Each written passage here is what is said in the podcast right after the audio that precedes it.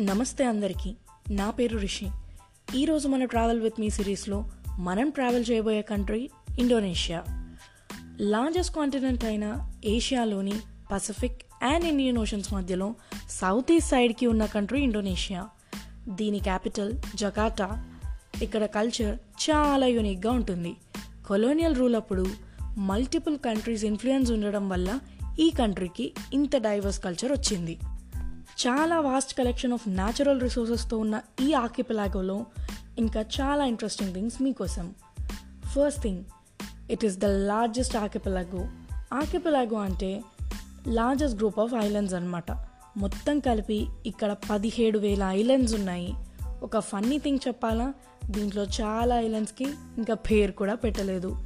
ఈ మొత్తం స్ట్రెచ్ ఒక ఫైవ్ థౌజండ్ కిలోమీటర్స్ ఉంటుంది. రఫ్లేషియా అర్నాల్డీ అనే ఒక ఫ్లవర్ని కాప్స్ ఫ్లవర్ అని కూడా పేరు. దీని వాసన చాలా దారుణంగా ఉంటుంది. ఒక కుళ్ళిపోయిన వాసన వస్తుంది. ఎంత దూరం ఉన్నా కూడా వట్టినే గుర్తుపట్టవచ్చు దీన్ని.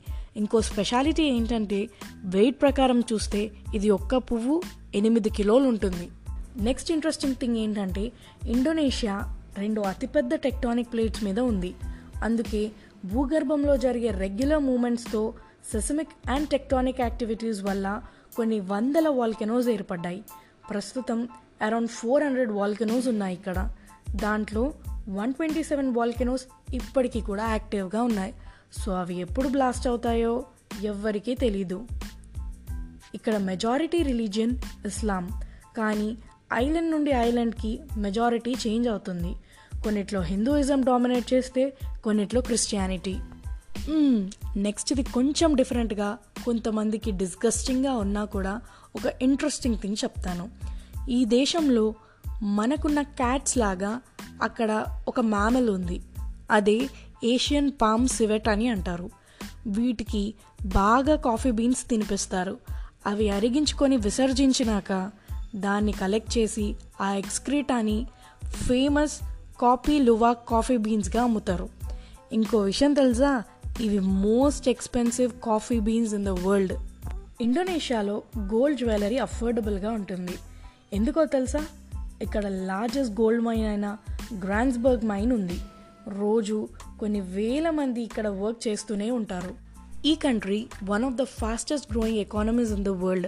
అలానే ప్రపంచంలో ఎండేంజర్డ్ స్పీసీస్ అయిన జావన్ రైనోస్కి కూడా ఇక్కడ ఉన్న ఉజుంకులాంగ్ నేషనల్ పార్కే న్యాచురల్ హ్యాబిటాట్. ఇప్పుడు మొత్తం మీద ప్రపంచంలో బతికి ఉన్నవి యాభై మాత్రమే. అయితే ఇక్కడ నుండి లీడింగ్ ఎక్స్పోర్టెడ్ ఇన్ ఫుడ్ ఏంటో తెలుసా? ఫ్రాగ్ లెగ్స్ ఎస్ ఫ్రాగ్ లెగ్స్ని ఫ్రాన్స్ నెదర్లాండ్స్ బెల్జియం లాంటి countries almost yearly four thousand టన్స్ని import చేసుకుంటాయి.